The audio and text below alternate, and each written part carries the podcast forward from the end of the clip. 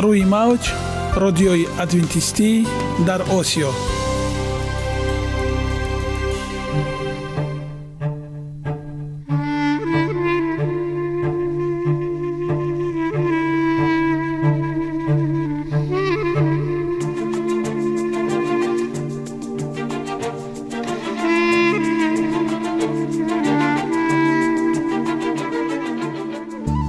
با عرض سلام به شما شنوندگان عزیز، برای سعادتمندی و خوشنودی شما آغازگر برنامه امروزمان می شویم.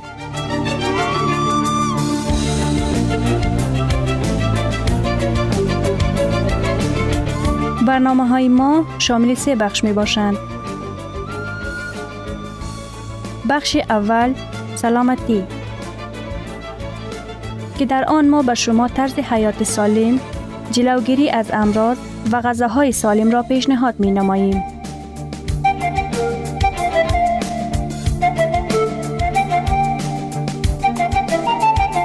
بخش دوم اخلاق نیکو، چنان که افلاطون گفته است تمام طلاهای روی زمین و زیر زمین به قدرت یک فضیلت اخلاقی ارزش ندارد.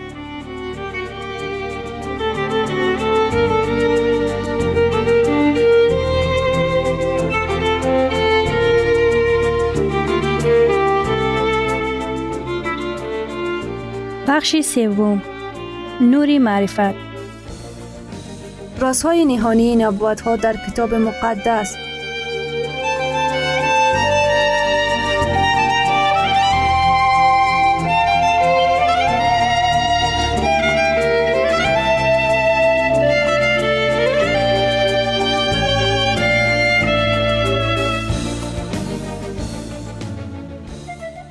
پس با ما باشید. صدای امید با نوای امید.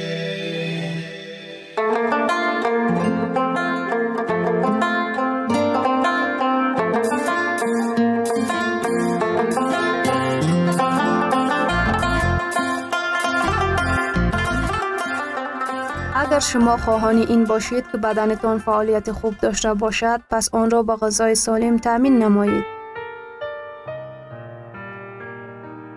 سلام و عرض شاد باش دارم خدمت شما عزیزانی که با دستان مهربانتان مؤمنی می سازید سرشار از اخلاص. درود پر آفرین بر شما که با یاری سبزتان اندیشه ها را بارور می سازید. دستان گرمتان را می فشاریم و حضور ارزشمندتان را گرامی می داریم. اهدافتان پایدار و گام هایتان استوار باد. اندیشه تان رفیع و مقامتان منی باد. دوستای عزیزم، در برنامه قبل ما در مورد فواید چارمغز و مواد مفیدی که در ترکیب چارمغز برای بدن وجود دارد صحبت نمودیم و گفتیم که استفاده منظم و با ثبات چارمغزها تاثیرهای بی نهایت مفید برای قلب و مغز انسان دارد و همچنان در مورد دانه ها صحبت کردیم و گفتیم این دانه ها حجره های کوچکی می باشند که در ترکیب خود المنت ها یا عناصر بسیار مفید برای رشد و انکشاف بدن ما دارند. از جمله در مورد تخم‌های زغر و روغن‌های مفیدی که در ترکیب تخم‌های زغر وجود دارد صحبت کردیم و گفتیم که در ترکیب زغر امگا سه اسیدهای روغنی وجود دارد. امروز ما بیشتر در مورد این دانه‌ها صحبت می‌کنیم. لوبیاها و گندم خالص. لوبیاها این نیز یک نمونه بهترین موادهایی می باشد که در آنها برای سالم نگه داشتن ارگانیسم چیزهای فایده‌آور فراوان وجود دارد. در آنها نیروی زیاد موجود نیستند و روغن کم دارند.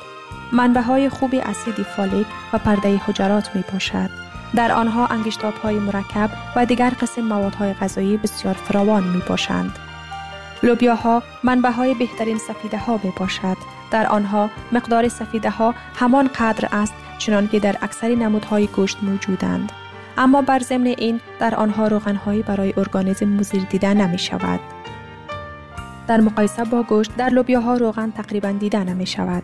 در آنها پرده حجره خیلی زیاد اند که برای ارگانیسم ما بیشتر مفیدند. لوبیاها رنگها، اندازه و مزه های مختلف دارند. مقدار کمی لوبیا را در خوراک صبح علاوه نموده شما نه تنها گرسنه نمی شوید، در دوام روز بلکه غذای کمتر استفاده می کنید. لوبیا انرژی برای کارهای مغز سر و مشکها ضرورت ارگانیسم را خیلی خوب تامین می نماید.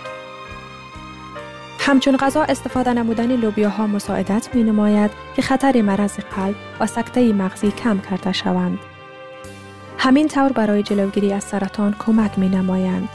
آنها به مرض دیابت یا شکر خیلی خوب موافق می آیند، زیرا که نشاندادی کمی قند خون دارند. یکی از تحقیقات ها نشان داد که زیاد استفاده کردن لوبیای پینتا یعنی لوبیای رنگارنگ درجه لیپوپروتئین های ضدیشان پایین را یعنی درجه کلسترول بد را کم کرده و به آن کمک می کند که خطر انکشاف مریضی قلب کمتر گردد. تحقیقات دیگر نشان داد که استفاده شیری سویا که یک نوع لوبیا می باشد از یک مرتبه زیاد در یک روز به طور حیرت انگیزی خطر انکشاف سرطان یا غدوات آلت تناسلی مردان را هفتاد درصد کم می گرداند. در بعض انسانها از اثر استفاده لوبیاها در روده هایشان مشکلات یعنی گاز زیاد به وجود می آید. لوبیاهای کانسرو شده چون قاعدتاً چنان به کار برده می شود تا که این مشکل بسیار اندک گردد. اگر شما مستقلانه استفاده کردنی باشید، شما می توانید خصوصیت گاز حاصل کردنی لوبیاها را به درجه پایین ترین آن برسانید. برای این، آنها را به درجه جوشش می آورید. بعد در همان آب تمام شب برای خنک شدن آن می گذارید. صبح روز دیگر آبش را ریخته با آب صاف عوض نمایید. این قسم زیاد ماده های گاز حاصل کننده لوبیاها همراه آب بیرون می شوند. بعد جریان آماده کردن را به آخر رسانید. اگر لوبیاها باز هم گاز را به خود گرفته مشکل ایجاد نمایند، هنگام آماده کردن به آنها شبت، رازیانه یا فینل، زیره، میرانه و زنجبیل اضافه نمایید. حبوبات خالص یک قسم از خوراک باب بودند که از ابتدا هنگام آفرینش از جانب خداوند داده شده بودند و مخصوصاً مفید می باشند. محصولات های حبوبات خالص ارزشمندترین منبع مواد خوراک هم می باشند که در اکثر موارد در سطح خوراک ما نمی رسند. در ترکیب آنها پرده حجرات، ویتامین های گروه بی، ویتامین ای، زنک، مس و منگنیز فراوان می باشند.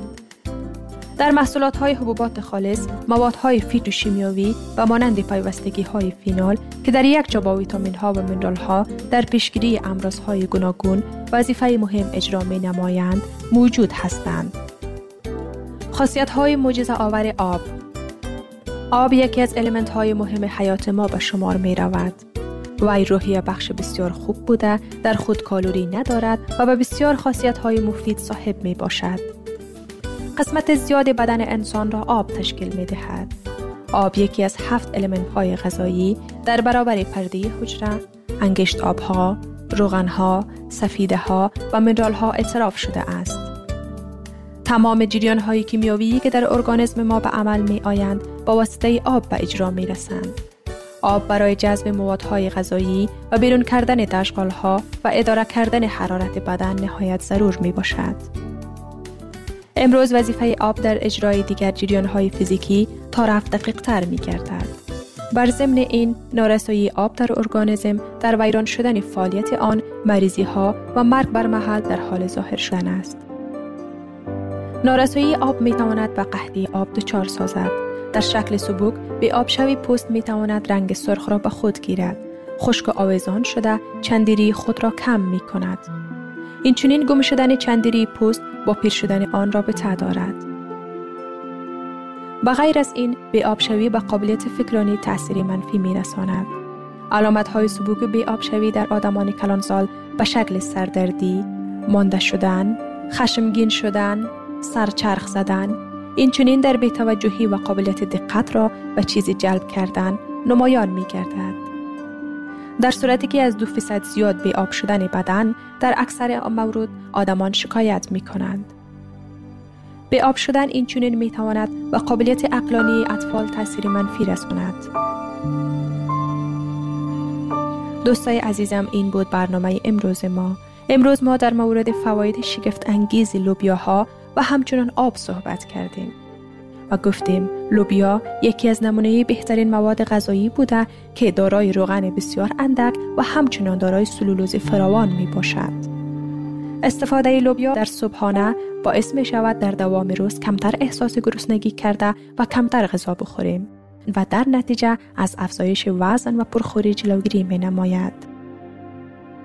گفتیم در لوبیاها آنقدر سفیده ها وجود دارد که در گوشت وجود دارد، ولی فواید لوبیاها در مقابل اضرار گوشت که در آنها روغن های فراوان وجود دارد بسیار زیاد می باشد.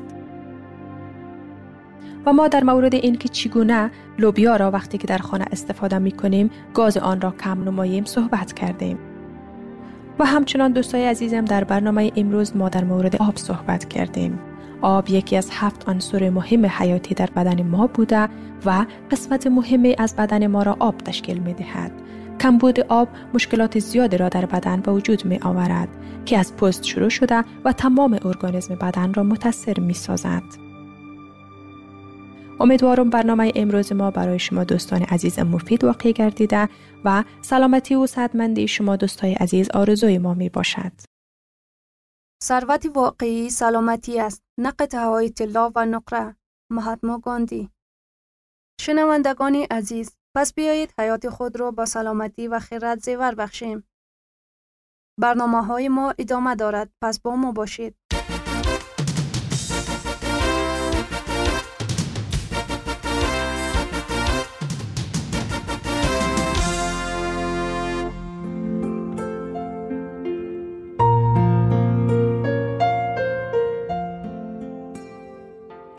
بخش دوم، اخلاق نیکو. چنان که افلاطون گفته است، تمام طلاهای روی زمین و زیر زمین به قدرت یک فضیلت اخلاقی ارزش ندارد.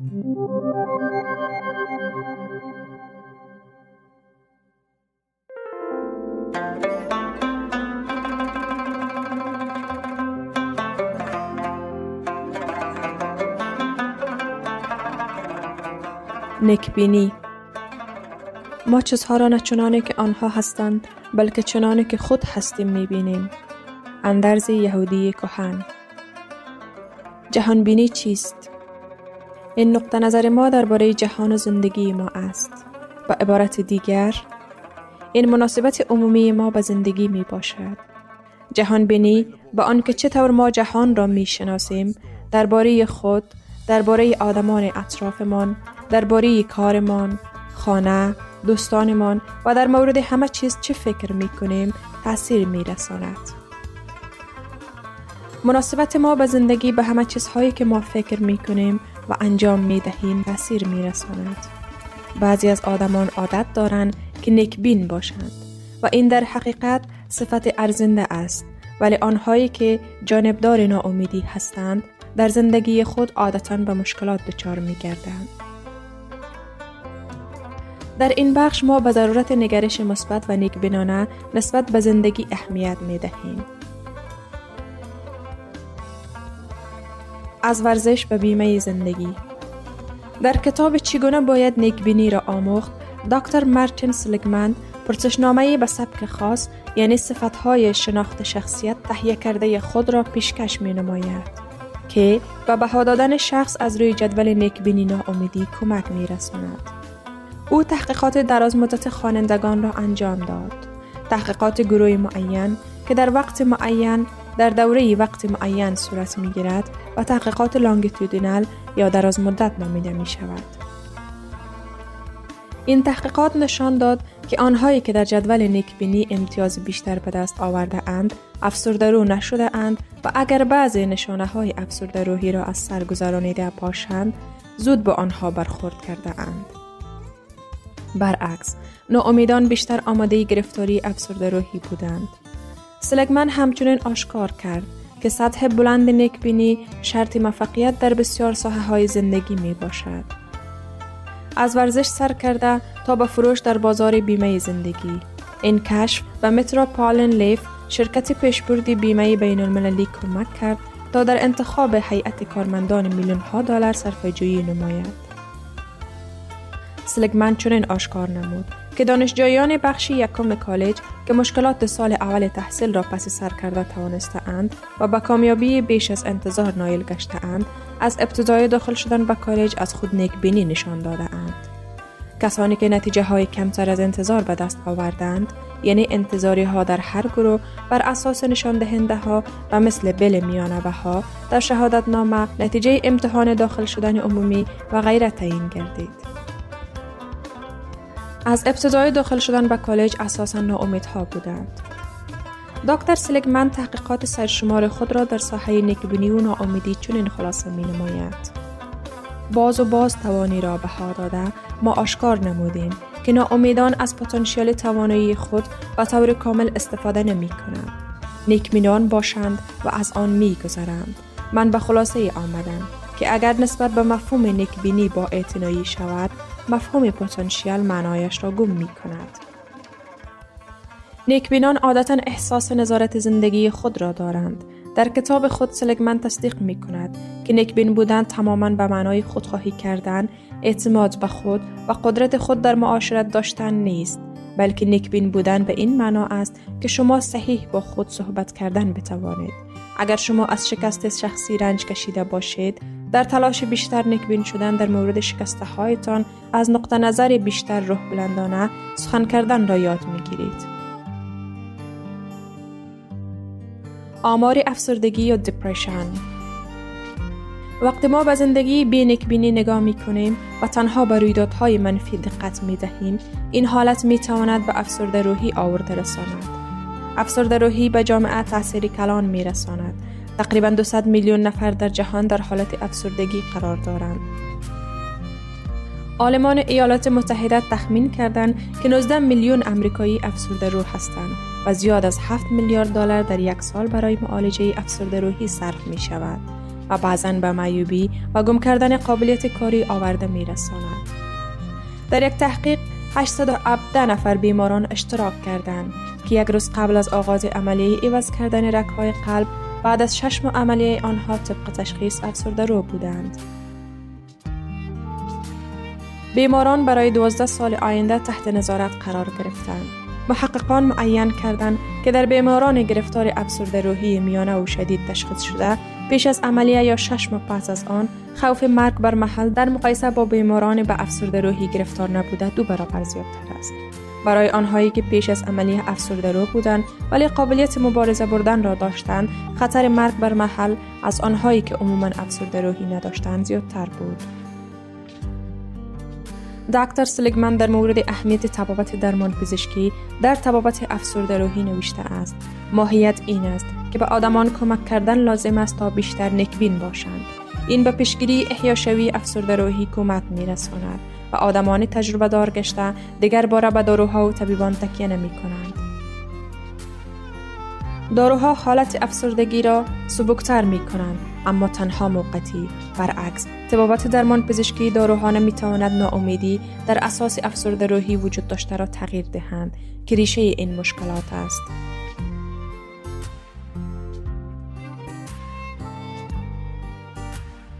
اصولهای شرح. اصول ناامیدانه شرح. آدمانی که خود را به همه چیزهای بدی که در حیاتشان روی می‌دهد عیبدار می‌دانند، باور دارند که چنین رویدادهای منفی بی آخر ادامه می‌یابند. آنها به این رویدادها امکان می‌دهند که به بسیاری از جنبه‌های حیاتشان تأثیر رسانند و به این ترتیب به نام اصول ناامیدانه شرح چیزهایی را که با آنها اتفاق می‌افتد نشان می‌دهند. اصول نیکبینانه شرح. برعکس، نیکبینان آدمانی هستند که سبب‌های دیگر ظهورات نامطلوب با آنها روی داده را جستجو می‌کنند و آنها باوری دارند که وضعیت زود تغییر خواهد یافت و به رویدادهای منفی امکان نمی‌دهند که به جنبه‌های گوناگون حیات آنها تأثیر رسانند. این اصول نیکبینانه شرح هر رویداد را افاده می‌کند.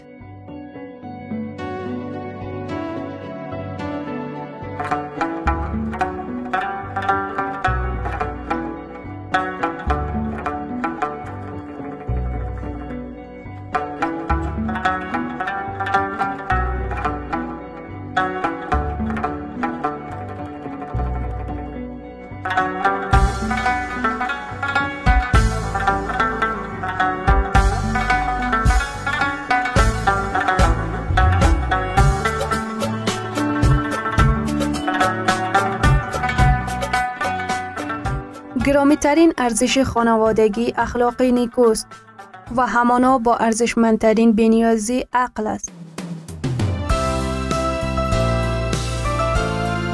اینجا افغانستان، در موج رادیوی ادونتیستی آسیا. جدال بزرگ، ایلن جی وایت، نوزده یازده. اطلاعات درباره مرور کلی.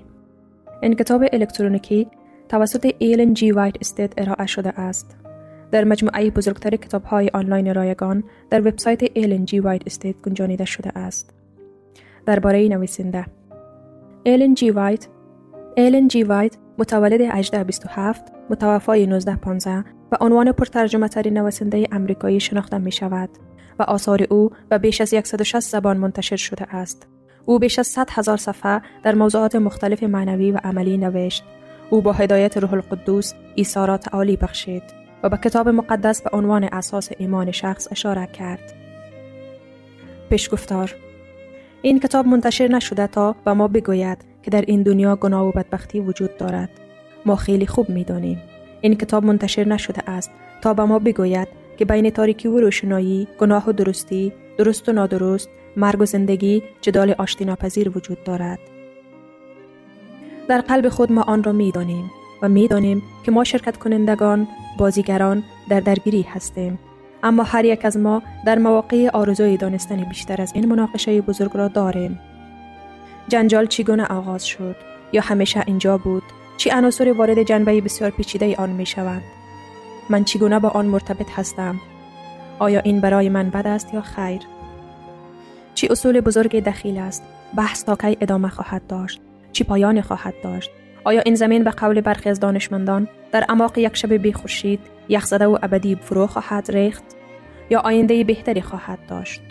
هنوز چگونه ممکن است جدال در قلب من، نزاع بین خودخواهی جاری و عشق بیرونی در پیروزی خیر حل شود و برای همیشه حل گردد؟ هدف این کتاب کمک به روح پریشان برای حل درست همه این مشکلات است.